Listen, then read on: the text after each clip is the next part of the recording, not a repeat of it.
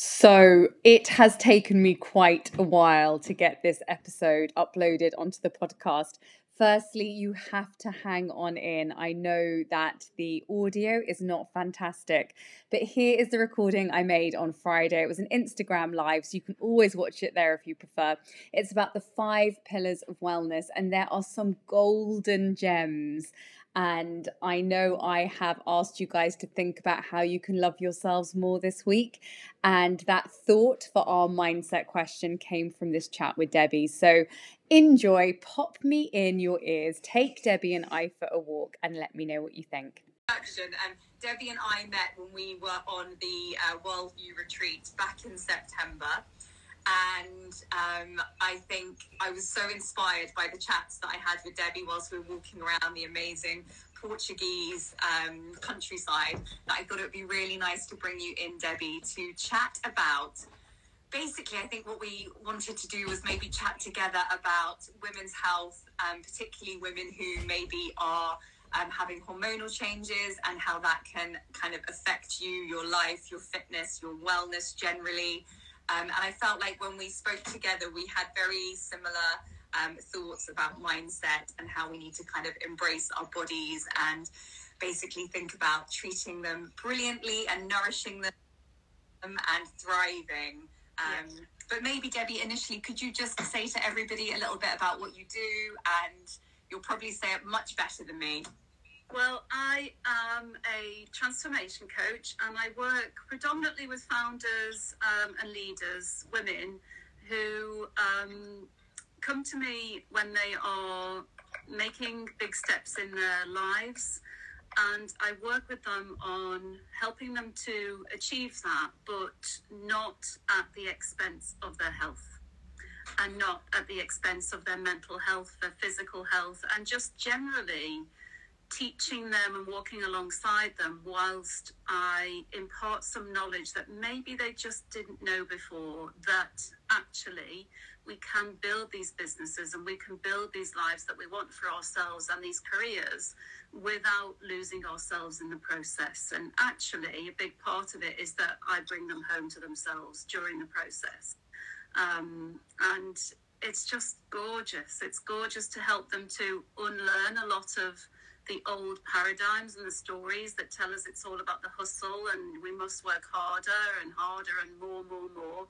And it's lovely when you see them realize that there can be a much gentler way for them to do it, and it feels very authentic for them yeah. when they when they make these changes. So yeah, it's gorgeous. It's absolutely. I was going to say that's really interesting because I think both of us, again, we talked a lot when we were together about that mindset. And it was interesting, you just touched on it there, that this kind of narrative. And I think we're all guilty of kind of maybe having a narrative that's um, maybe keeping us stuck.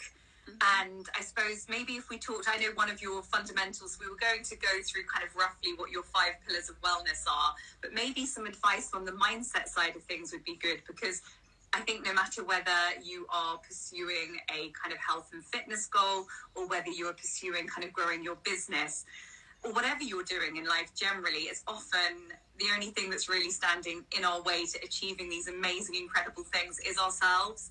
And we have to get our mind on board. And I often talk about there being this kind of cognitive dissonance. So you might know what you want to do on the one hand, but there's something kind of keeping you stuck. And often it's that kind of internal dialogue where you're maybe sort of getting that imposter syndrome, not feeling like you're good enough, feeling like you've always been a certain way, so you'll always be that way. So when you're coaching women, I don't know, what have you found is effective for kind of maybe addressing that side of that inner narrative?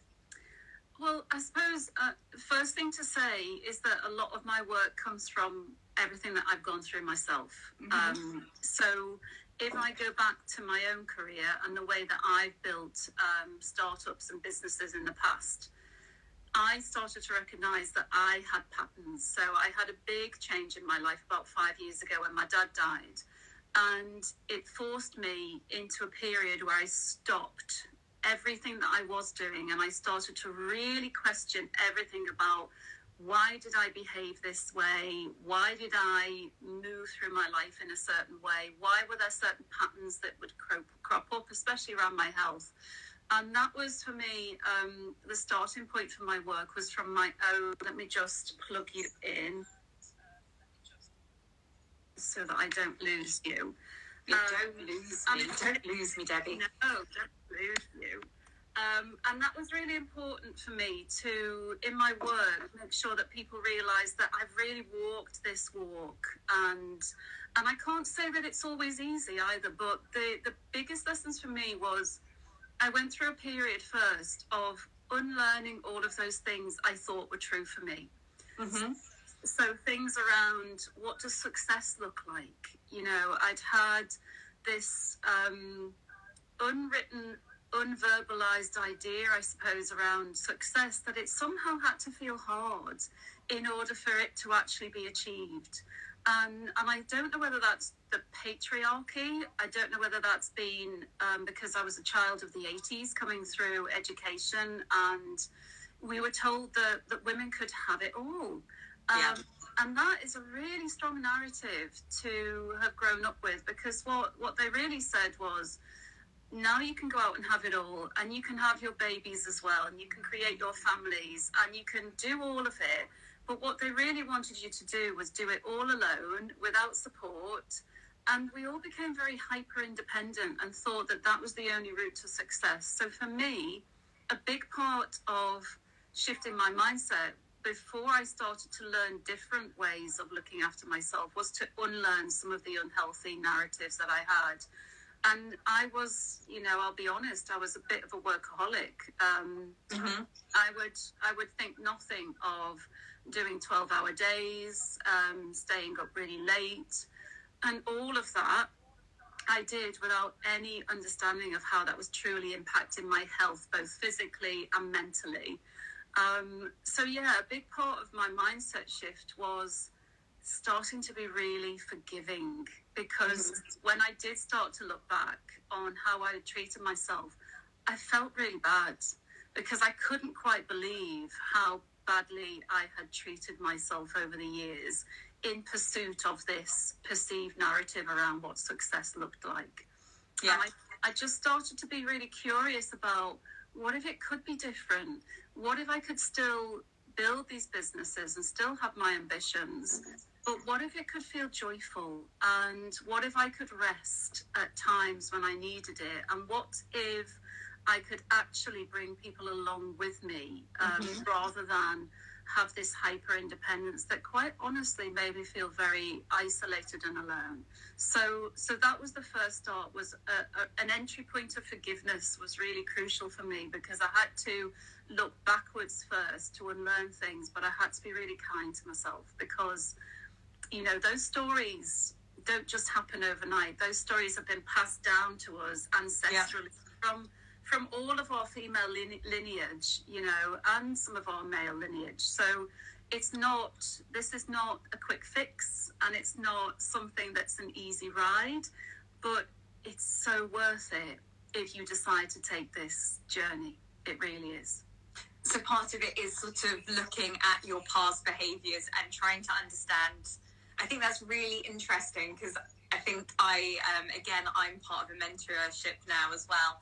And I think it's really interesting when you do start to, to think about success, but you're not just pinning it on like a, um, a number that you take home each month and actually just yeah. trying to think more about the lifestyle that you want to be living and just this pursuit of maybe just growth um, at the cost of all else like the cost is is too high and i think yeah. particularly for women where you have got children and you're trying to balance it yeah. all and you're you have been told that you can have it all when when that doesn't quite fit into place and you you don't feel like you're able to succeed in every single aspect of your life at all times it can feel like you're failing and then it's an all or nothing mindset and then you kind of just give up yeah. um and it's yeah super super yeah. tricky yeah so I think mindset's huge. I mean, the next parts you have mindset as your first pillar, and I know on the podcast I've really been trying to talk to people about again this. I think again we've kind of probably learned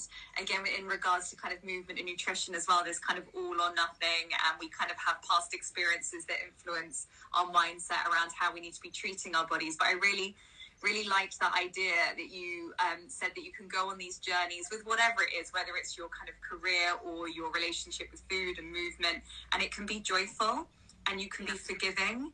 And it should be sort of this partnership. It doesn't have to be this um, thing that you're kind of inflicting upon yourself. Actually, you can look for how you can integrate these better ways, these pillars of health into your life from a point of wanting to be more loving and kind to yourself rather than always just thinking about, you know, grinding harder, you know, dieting harder, exercising more, running yourself into the ground.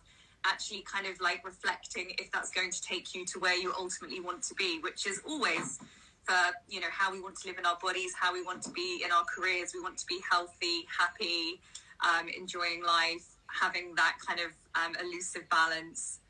Yeah, yeah, and and I think you know I talk a lot about the fact that love was a gateway for me, and and that's now what I use with all of the women I work with. Love has to be the gateway because that's the thing that sustains the change. But a lot of the time in our lives, and I have definitely been part of this, is that we make some of these changes in our lives because we're coming from a point of punishment mm-hmm. and and depriving ourselves rather than love and nourishment. And, and that was a big change for me. You know, when when you are working in that other way of punishment and drive and and sort of taking things away because you think you need to do more, more, more. Um, it's not sustainable and it's certainly not joyful you know it's certainly not joyful no so no. so we have to use love as the gateway because that is the thing that makes the changes stick. But it's also the bit that makes it feel compassion and joyful and free. Yeah. You know, you can't you can't do this if you're constantly coming from a place of feeling less than. Yes. Because that kind of motivation then also spirals into imposter syndrome. Yeah. And and thinking that you're not enough. You know, I yeah. call call it the um, the Goldilocks syndrome, where women we've been told for so long that we're either too much or not enough. You know, when when are we going to be just right? Yeah, yeah. Oh, you're giving me goosebumps, Debbie. yeah. yeah, no, it's so, so true. I think, I don't know if you've got any advice because, again, I think I often say that, like, for having these, these drivers for any kind of change, it needs to come from a place of wanting to grow, wanting to kind of um, come from love. But it's so hard sometimes when your inner narrative is it's not your cheerleader. You've got this kind of inner inner critic that's always there. So sometimes I talk about maybe trying to find neutrality first. I don't know if you've got any kind of really helpful tips for kind of try because obviously ultimately the goal is to come from this place of love but sometimes that can be such a massive that can be something else we can bash ourselves over the head with because we're like oh but i can't love my body because blah blah blah or i can't you know we find it hard that this love thing can be really tricky really tricky and I, and I have a couple of really really simple ways of doing things. So first of all is to get yourself into a really curious state because you can't be curious and judgmental at the same time. It's not possible. Um, and a lot of people when i tell them that they go oh i've never really thought about it like that and you can't. You can't be judgmental and curious at the same time. So being curious means just be curious about what's possible for you if you tried something different and then the really simple thing that I tell all of my clients at different points when I'm working with them is just spend a day with that level of curiosity for yourself and you ask yourself this one anchoring question, which is how can I love myself even more deeply right now? And it works. And it works in such a powerful way. In many ways, because first of all, you are constantly bringing yourself, back to that present moment and that's really important because being in that present moment means that you get to experience what it feels like on a regular basis throughout your day, actually showing yourself compassion and love. Mm. So, so you already anchor yourself in present moments. Secondly, it's a bit of neuroscience trickery, which I like to bring into my practice. So, in that sentence, what you've already done is you've already, on some level, told yourself that you love yourself. Yes, yes. you're tricking yourself. You know, you've already said, How can I love myself even more deeply? So you've already told yourself on some level you feel certain love. And then what you're trying to do is just slowly and compassionately push the boundaries of what showing yourself love means for you. Because finding love for yourself is exactly like what feels like the holy grail. You know, when people say, I just want to be happy, I just want to be joyful, it feels like some nebulous thing that Yeah. other people get, but you don't. Yeah. Actually, finding yourself in love with yourself is a journey like any other love story, you know, and so it has to be practiced. It's not Yeah. it's not something that actually can be found. It has to be practiced. And when you do that on a regular basis, I can guarantee your choices around yourself and how you care for yourself. Yes. I really, yeah, I love that. I really, really love that. And I think um, it is a really, obviously, I apply everything to kind of my my client group. But I'm just thinking again, when you start to think, I don't know, you go into a cafe and you're sort of selecting whether you, I don't know, for example, I don't know, buy the cake or not buy the cake, but just kind of thinking, how could I love myself more like what you want for your future self? Lining that up gives you that choice. Yeah. And again, loving yourself sometimes might look like having it, sometimes it might look like not having it, but kind of having that freedom and not coming from, well, I, I shouldn't have it, I can't have it, but thinking again, well, actually, I, I'm thinking about how to love myself more, and I know I've got this goal at the moment. I need my actions to line up with my goals, and today that means I'm a yes, today that means I'm a no. But again, not having this awful kind of restrictive less mindset, but having this growth mindset about nourishment and loving. And I Yeah. think that freedom as well, because when you've got that freedom to choose, Yeah. you, you get to choose. And you're coming from love, and that's it is really, really powerful. I think, particularly for women, where we have been kind of, you know, fed this yeah. all or nothing mindset and kind of often we're punishing ourselves or restricting ourselves trying to shrink ourselves and we're not thinking about growing ourselves feeling nourished and stronger and you know in all aspects of our life not just our physical health Yeah. And, and that example that you just gave there is a great example because if you think about that, that particular situation, that should I have the cake, should I not have the cake, very much there's an old narrative around thing, choices like that, which are all about it's good or bad. There's, Yeah. such, there's such polarity around our choices. There's good or bad. And if you Yeah. choose good, you get to feel good. If you choose the bad, then does that mean you have a whole day feeling really bad about yourself? yeah Whereas if you reframe that and you you ask yourself from a point of love, what would be an act of love right now that feels good for me? Yeah You'll make, you'll make that choice and you'll be able to then carry that choice throughout your day without tipping into that negativity. yeah and- yeah It completely reframes everything, absolutely everything. And interestingly, when when we uh, first started talking about that, somebody who's on here, there was so many hearts that went read. So it, it, it really does. You know, it's the first time for women that they've heard of this concept, and and it's strange um, for me because I started talking about my falling in love with myself, my love story, as I call it now, about 18 months ago when I'd come through it and really, really felt it. And I was doing a live with somebody uh, on Instagram, and she had to stop because she said, I've never heard a grown woman say out loud publicly that she has fallen in, in love with herself deeply. And she said, Oh my God, I just need to take a minute to let that sink in. And it, and it just showed me that the world needs more women who are deeply in love with themselves. The, the world needs more women who consider that they can have a love story with themselves first and foremost, you know. And, and I, I, I talk about this with my own daughters. It, you know, they're just at that age where they're, you know, falling in love with them, themselves and having boyfriends and stuff. And my only conversation with, with them when they're going out into this romantic world of love is I say to themselves, them, you know, I say to them, you've got to remember that you're not going to spend your life looking for the one because actually you've already found her. You are the one. Debbie, you're so good. Debbie's got magical powers for anyone who hasn't physically met Debbie. She's extremely good at giving you shivers and all the good feels.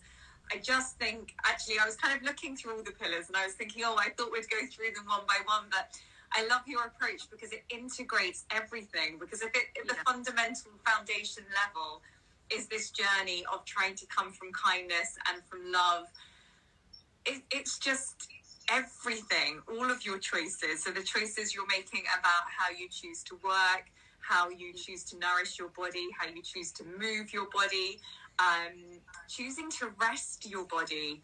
And Yeah. I, I was kind of thinking, I feel like we probably talked about the nourishment indirectly and maybe kind of Yeah. the movement again, that rest is something that I think, and the rest and the breath, maybe, if we can come to that, because Yeah. I think they're the things that we almost don't feel like we deserve, and they're the things that get knocked off, and they're the things that we don't have time for. Yeah.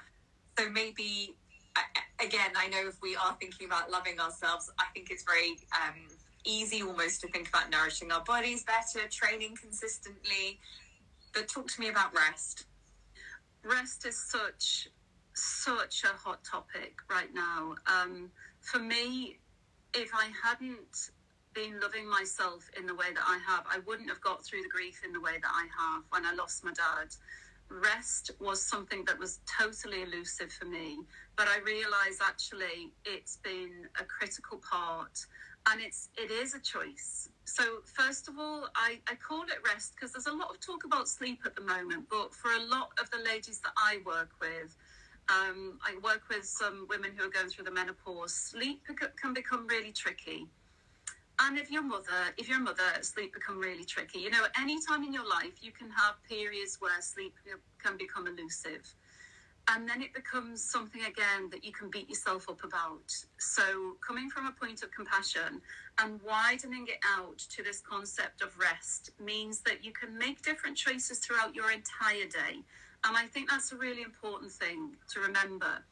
We focus so much on telling people you must, must, must get your seven to eight hours a night.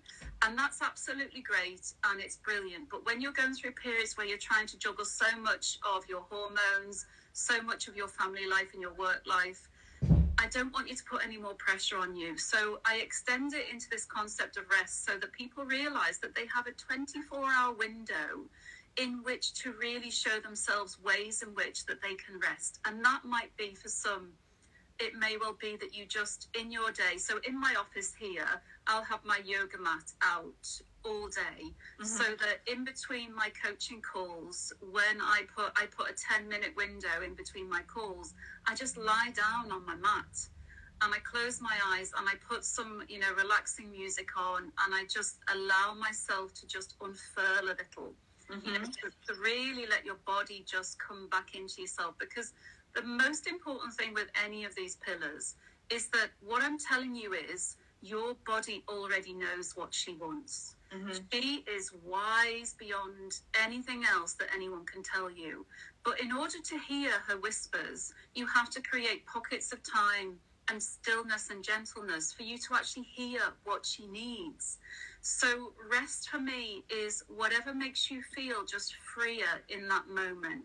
So, stepping away from your computer, having a 20 minute nap, putting on um, a meditation for five minutes, going out for a 10 minute walk. You know, if you can look at your 24 hour period and consider that it's bigger than just sleep, then you'll start to make different choices. Because what I find is that women who I work with who are having trouble sleeping, when I ask them what they do in the other hours of their day, they are so full on that that's actually the reason why sleep is elusive. Mm-hmm. So, so by getting them to think about this 24 hour window again, I'm bringing them home to themselves all day. I'm saying to them that there are other ways in which you can rest. And I'm telling them that it's okay for them to take those moments. It's not indulgent. It's not selfish. You are not going to lag behind. You are not selfish or lazy or any of the other things that, that the world can tell you around rest. It is your birthright to rest your body. Mm-hmm. You know, you don't need to earn it. It's something Yeah. that you have the right to.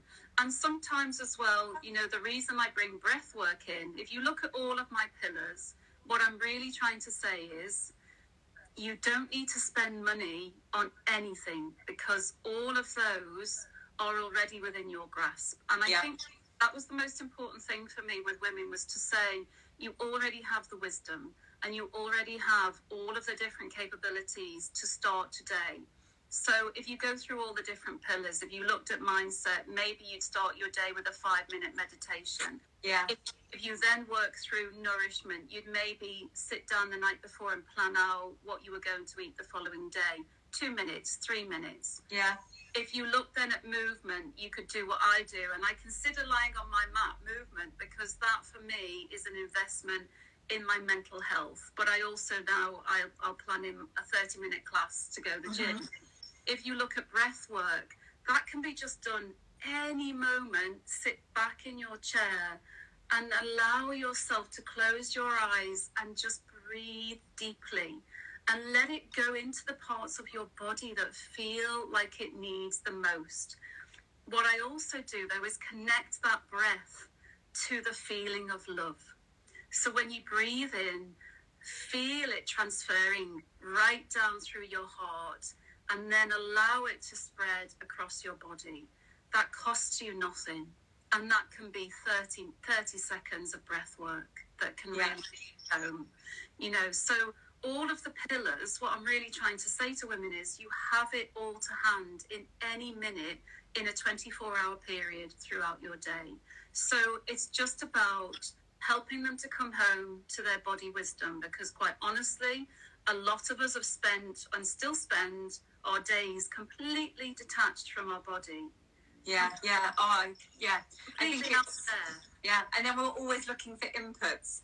And I think um, on the retreat, it really made me think about um, having that silence. And like you were saying, you have all of this innate knowledge inside of yourself. But if you're always putting things through your eyeballs, through your ears, you know, on social media, busy, busy, busy, busy, you're never letting your body kind of, you're, you're never really engaging with yourself. You're never letting your thoughts be in your own head. You're so busy putting other people's thoughts and ideas and days. And we talk in the challenges, we have like a morning routine and an evening routine. And again, that's a real sort of mindset shift. And prior to kind of going onto Instagram or scrolling in the morning, you set out your objectives for the day. So the one thing I'm going to do today is I'm working towards being a person who. So you're Yeah. really setting yourself up for this kind of positive um, positive day where you're not kind of instantly looking at somebody else's thing that they own or their day being better than yours. You're you're checking in with yourself, and I I Yeah. suppose on a very simple basis, that's what the breath work is about. That's what the rest is about. It's Yeah. that ability to check in. Are you are you on your own trajectory? Are you kind of on your own team? Are you you know not being distracted by all the noise? There's so much noise. There's so much noise, and and I was not one of those people that could easily access this myself. Um, but I had this one moment that that just made me realise, firstly, how much had shifted since I'd got quiet and I'd rested and, and cared for myself. And I was sitting in my living room, and I've got a chair right in front of the window, in front of the garden. And it'd been a year since my dad had passed away and I was just sitting having what felt like the most luxurious um, cup of coffee. And I felt this sensation of joy that came from my feet and rushed up through my body. And that moment changed everything for me because it helped me to realize that I can access moments of joy that are the most simple acts. I don't need to go out there for anything. I can purely, it, I can have a moment when, if I'm really feeling too much, there's too much noise, I can center myself with just a really great cup of coffee in front of that window and just be still. And I realized then that I'd been associating so much of what was out there with the chase of happiness and joy Yeah. and bring it, bringing it back inside and realizing that it gets to be simple and it gets to be joyful too. Yeah. That changed, my- that changed my life. You know, it Yeah. changed my life. I think that um, that's that's incredible. I think there's that that whole pursuit of like that hedonic treadmill. So it's like you fixate, you need something, you or you need to be a certain weight before you can be happy, or you need to be in a you know, and you're just kind of like putting it off like eternally, and you're you're looking for this external thing to make you happy when really everything you need is already within you. You are enough just as yeah. you are and that that acknowledgement that you're not broken you don't need fixing you have the power to heal yourself you have the power to be happy you don't need anything to change. You just are enough. You are perfect as you yeah. are. And it's only when you get to that level and i think it you know it takes years. I think you have to undo so much of that inner kind of critic that kind of narrative that you're not enough you need to shrink you need to change you need to comply with this certain way that other people are or you need to be as successful as this person is or own this thing or whatever it is kind of just keeps you trapped in this circle of kind of um, yeah. dissatisfaction and not feeling enough and yeah. just taking that moment to be like oh, I'm I'm wicked. You know, I'm living in this amazing body. The only place you'll ever live is your body. No one else yeah. is going to live in it. The only person is yeah. you, and the only person who can make that a happier place to live is you. And yeah. to do the work, because it is work. Yeah, it is, and and that's why I call it a practice because that is also a very forgiving place to come from. In that you realise that that you you're not there's no finish line with no. love for no. yourself. No finish line. Um, you know, it constantly has to be a practice because we do, as women especially, we go through many big transitions throughout our lives, and menopause is one of the biggest ones that, that we go through. Um, and I think, you know, for all of your people watching and the women within your challenges that you do, I would just say the, the other thing to do is keep it really simple. So I'll show you something that I do. Um, I have some really simple anchors in my office. So I have my yoga mat that's out, but this one is is a really special one. So it, if you can see it, it's a tiny little home. And and when I'm feeling really busy, when I feel like I've actually detached a little bit from my mm-hmm. body and I'm out, I'm out there, I just put the light on in that and I and I look at it all day and I just remind myself to come back to myself mm-hmm. and and to really you know make that journey home again because yeah.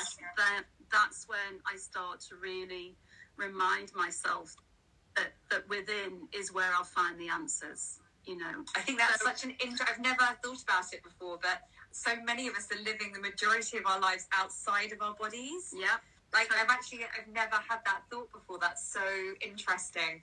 And almost it can be more comfortable to be outside of ourselves than inside. So we pursue things that just keep us outside and it's uncomfortable to come in. But that is such an interesting notion. And yeah. Debbie, I know when we spoke, maybe it'll be the last thing because there's probably only so long anyone. Well, I think I could listen to you all day. Um, but it was really interesting. We were speaking about the menopause and we were speaking about the change in hormones.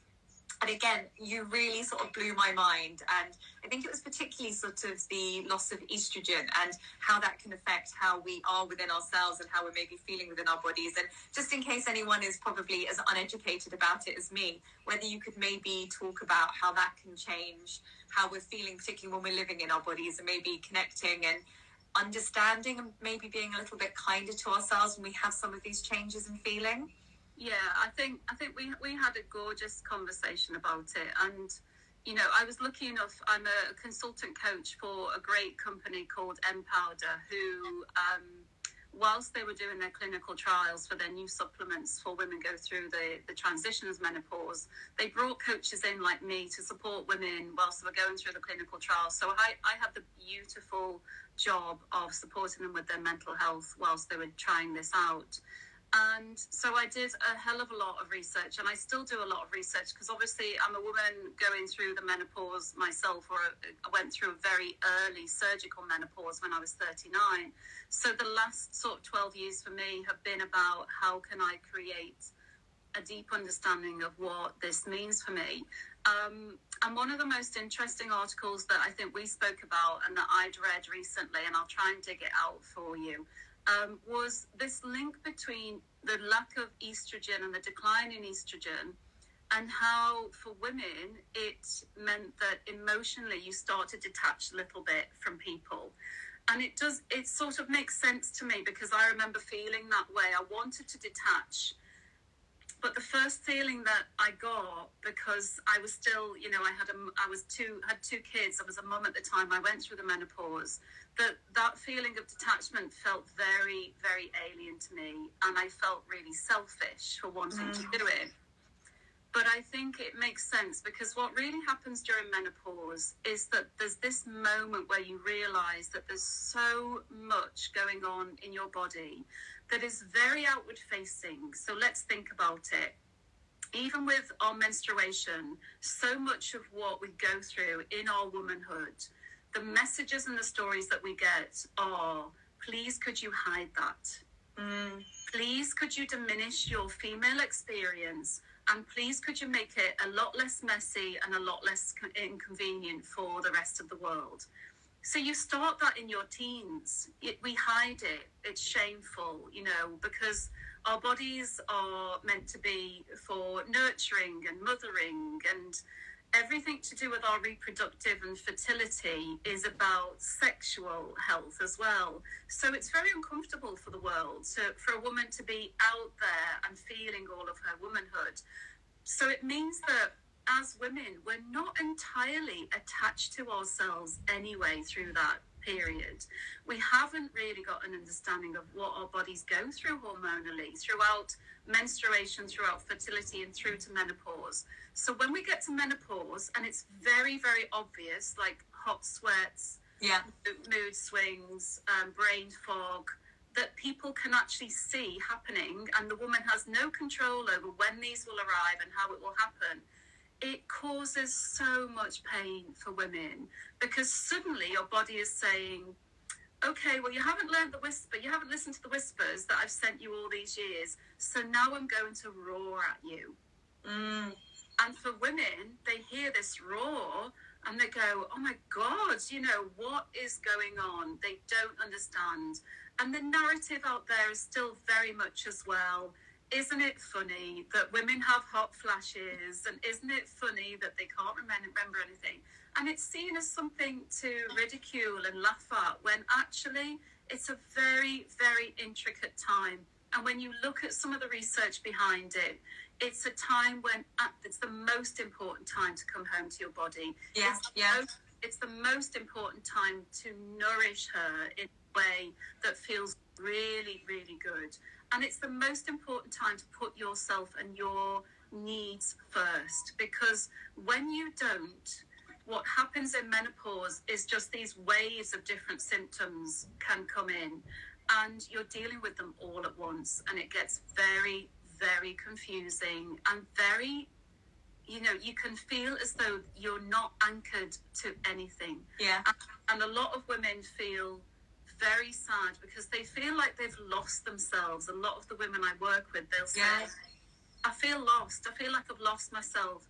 And my work is all about what is actually happening is imagine if we reframe. So we just reframe one of the things that happens in menopause which is hot flushes.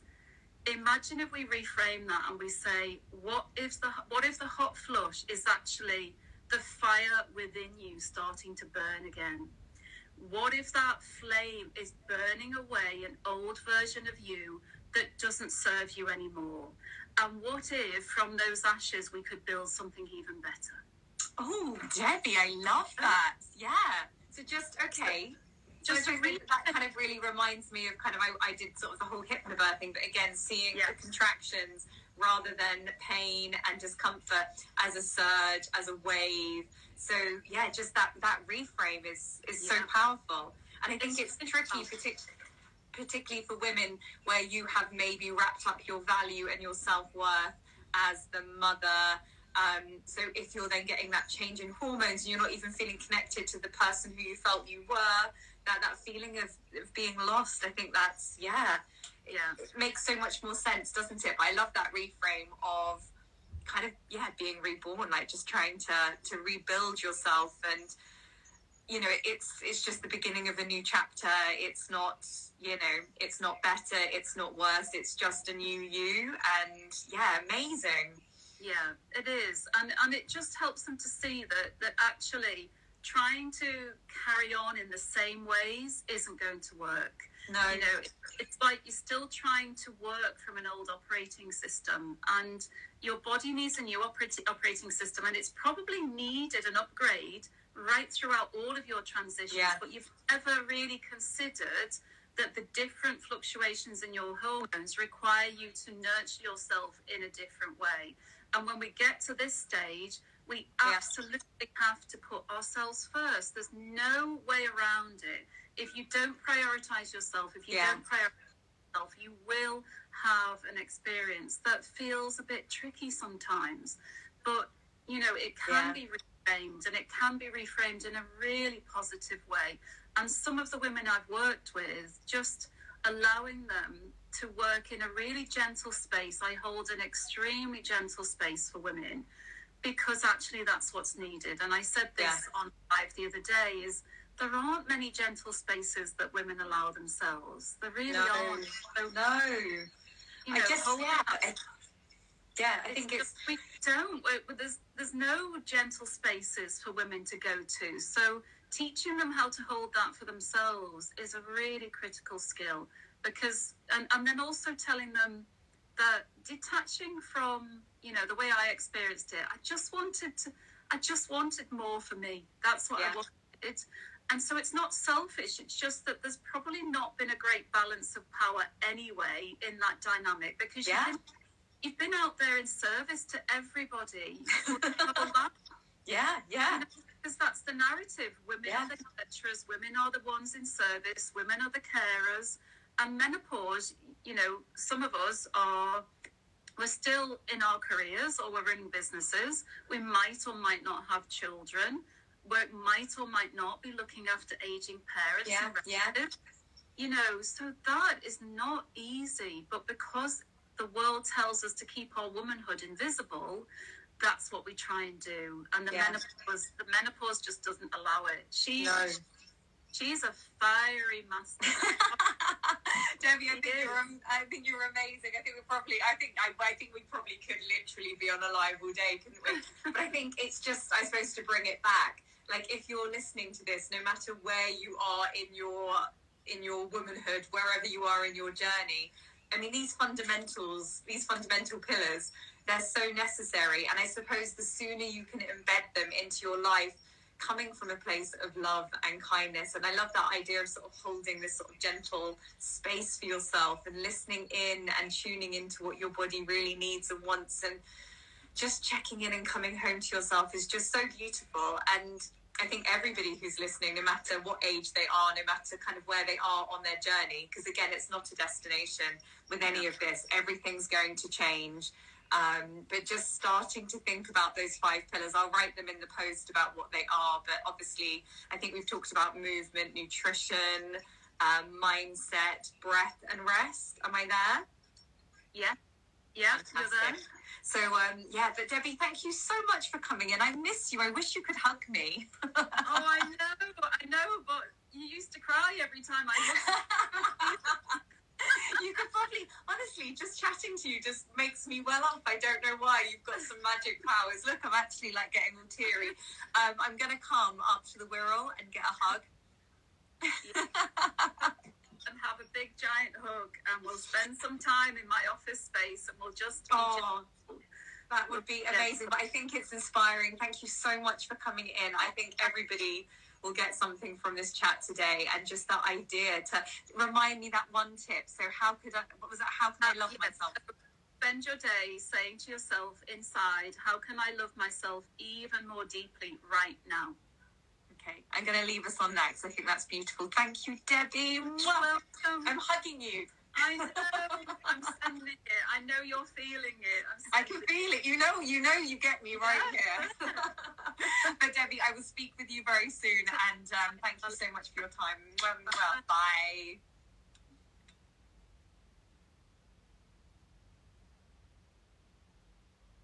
So, good afternoon.